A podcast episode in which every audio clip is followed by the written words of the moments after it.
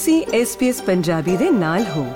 ਹੋਰ ਜਾਣਕਾਰੀਆਂ ਪ੍ਰਾਪਤ ਕਰੋ svs.com.au/punjabi ਉਤੇ।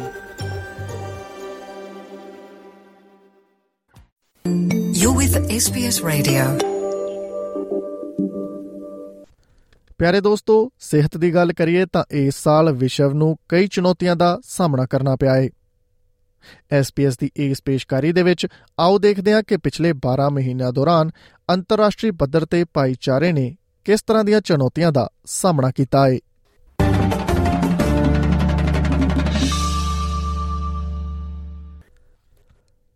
ਸਾਲ ਦੀ ਸ਼ੁਰੂਆਤ ਅਤੇ ਜਨਵਰੀ ਮਹੀਨੇ ਵਿੱਚ ਵਿਸ਼ਵ ਸਿਹਤ ਸੰਗਠਨ ਨੇ ਆਪਣੇ ਐਮਰਜੈਂਸੀ ਫੰਡ ਨੂੰ ਵਧਾਉਣ ਲਈ 2.5 ਬਿਲੀਅਨ ਡਾਲਰ ਦੀ ਅਪੀਲ ਕੀਤੀ।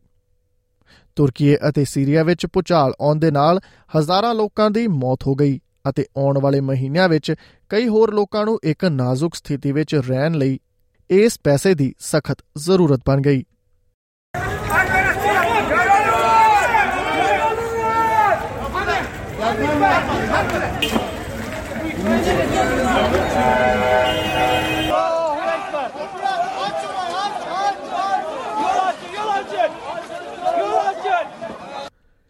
ਬਿਮਾਰੀ ਫੈਲਣ ਦਾ ਡਰ ਸੀ ਕਿਉਂਕਿ ਲੋਕ ਬਾਹਰ ਜਾਂ ਆਸਰਾ ਘਰਾਂ ਵਿੱਚ ਰਹਿਣ ਲਈ ਸੰਘਰਸ਼ ਕਰ ਰਹੇ ਸਨ।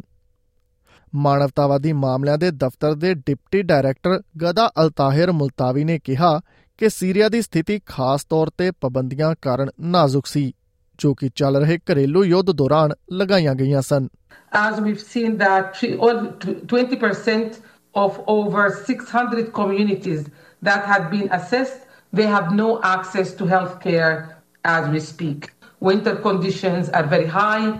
Uh, cholera, over 40, uh, 47,000 cases are already there, and access to quality drinkable water is not the case. Health system is overwhelmed. ਸਾਲ ਦੇ ਬਾਅਦ ਵਿੱਚ ਗਾਜ਼ਾ ਵਿੱਚ ਇੱਕ ਅਜਿਹਾ ਹੀ ਭਿਆਨਕ ਦ੍ਰਿਸ਼ ਦੇਖਣ ਨੂੰ ਸਾਹਮਣੇ ਆਇਆ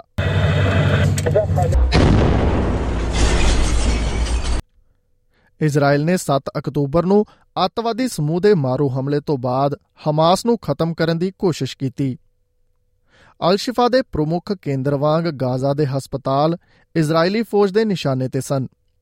ਉਹਨਾਂ ਨੇ ਦੋਸ਼ ਲਗਾਇਆ ਕਿ ਹਮਾਸ ਅੰਦਰ ਹਥਿਆਰ ਅਤੇ ਬੰਦਕਾਂ ਨੂੰ ਲੁਕਾ ਰਿਹਾ ਹੈ ਇਹਨਾਂ ਦਾਅਵਿਆਂ ਦਾ ਹਮਾਸ ਨੇ ਇਨਕਾਰ ਕੀਤਾ। ਸਹਾਇਤਾ ਸੰਸਥਾਵਾਂ ਨੇ ਦੱਸਿਆ ਕਿ ਹਸਪਤਾਲ ਪ੍ਰਣਾਲੀਆਂ ਢਹਿ-ਢੇਰੀ ਹੋਣ ਦੇ ਨੇੜੇ ਸਨ।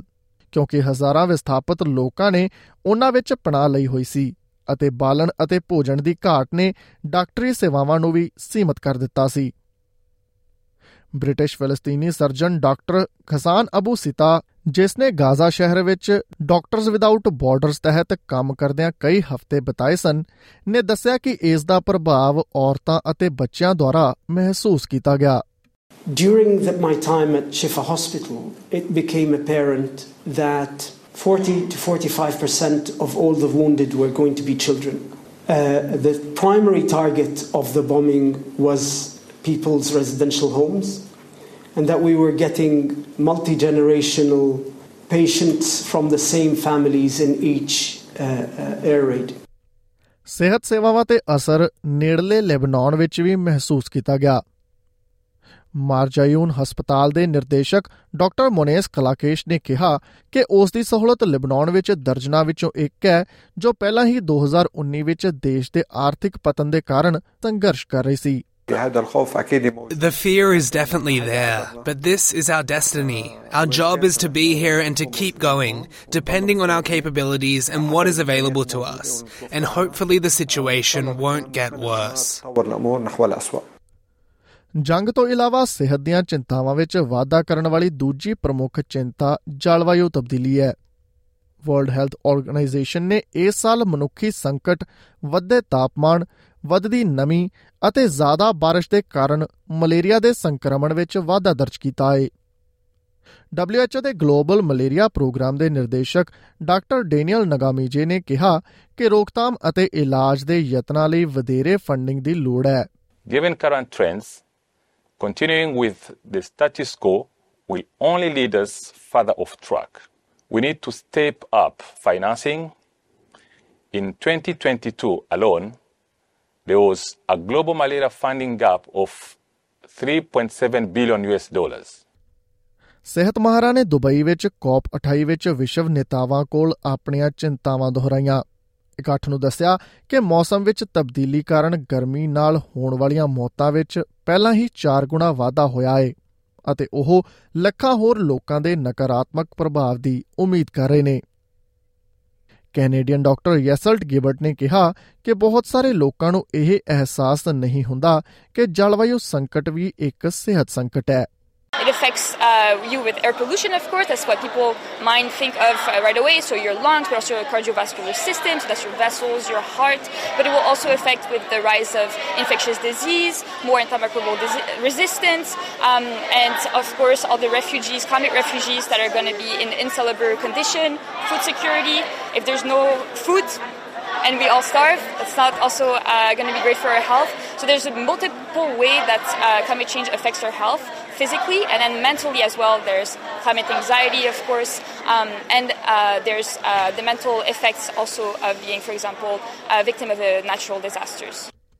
ਇਸ ਦੌਰਾਨ ਨਿਊਜ਼ੀਲੈਂਡ ਇਸ ਸਾਲ ਤੰਬਾਕੂਨੋਸ਼ੀ ਵਿਰੋਧੀ ਕਾਨੂੰਨਾਂ ਨੂੰ ਰੱਦ ਕਰਨ ਦੇ ਆਪਣੇ ਹੈਰਾਨ ਕਰਨ ਵਾਲੇ ਫੈਸਲੇ ਲਈ ਸੁਰਖੀਆਂ ਵਿੱਚ ਰਿਹਾ ਨੌਜਵਾਨਾਂ ਨੂੰ ਸਿਗਰਟ ਪੀਣ ਤੋਂ ਰੋਕਣ ਲਈ ਨਿਊਜ਼ੀਲੈਂਡ ਵਿੱਚ 2008 ਤੋਂ ਬਾਅਦ ਪੈਦਾ ਹੋਏ ਕਿਸੇ ਵੀ ਵਿਅਕਤੀ ਨੂੰ ਸਿਗਰਟ ਦੀ ਵਿਕਰੀ ਤੇ ਅਗਲੇ ਸਾਲ ਤੋਂ ਪਾਬੰਦੀ ਲਗਾਈ ਜਾਣੀ ਸੀ ਪਰ ਦੇਸ਼ ਦੀ ਨਵੀਂ ਸਰਕਾਰ ਨੇ ਆਖਰਕਾਰ ਇਸ ਨਾਲ ਅੱਗੇ ਨਾ ਵਧਣ ਦਾ ਫੈਸਲਾ ਕੀਤਾ That was a world leading policy that was going to save thousands and thousands of lives. So it feels a tremendous cost to be in power to give up that bill because it's just going to prolong the, the death and the disease that's been caused by smoked tobacco.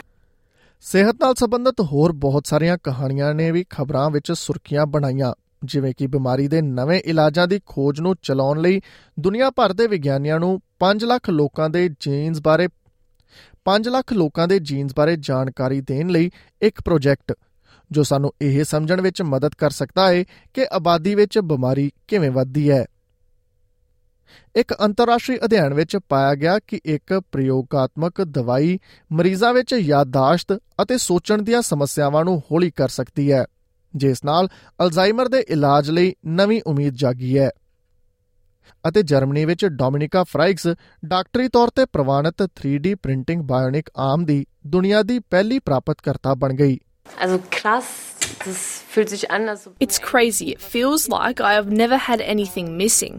Also, in general, to be able to work with both hands, I could never imagine it. I couldn't even imagine it when I saw other people doing it. And it's quite overwhelming now. Amazing.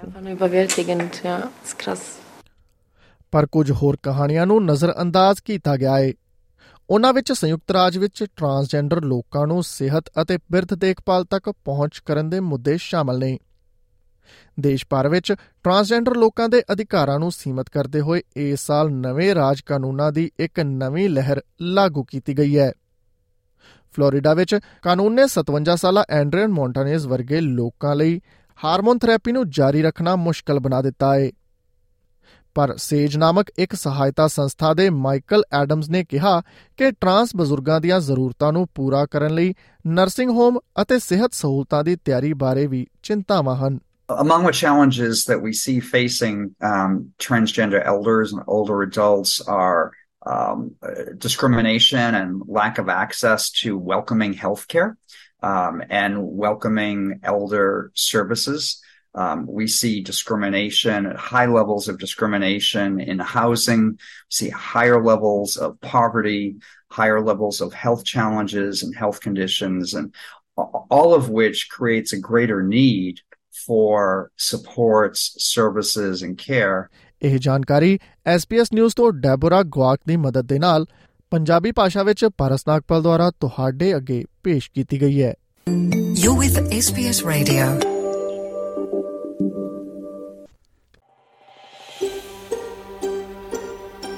ਕੀ ਤੁਸੀਂ ਇਸ ਤਰ੍ਹਾਂ ਦੀਆਂ ਹੋਰ ਪੇਸ਼ਕਾਰੀਆਂ ਸੁਣਨਾ ਪਸੰਦ ਕਰੋਗੇ Apple Podcast, Google Podcast, Spotify ਜਾਂ ਜਿੱਥੋਂ ਵੀ ਤੁਸੀਂ ਆਪਣੇ ਪੋਡਕਾਸਟ ਸੁਣਦੇ ਹੋ।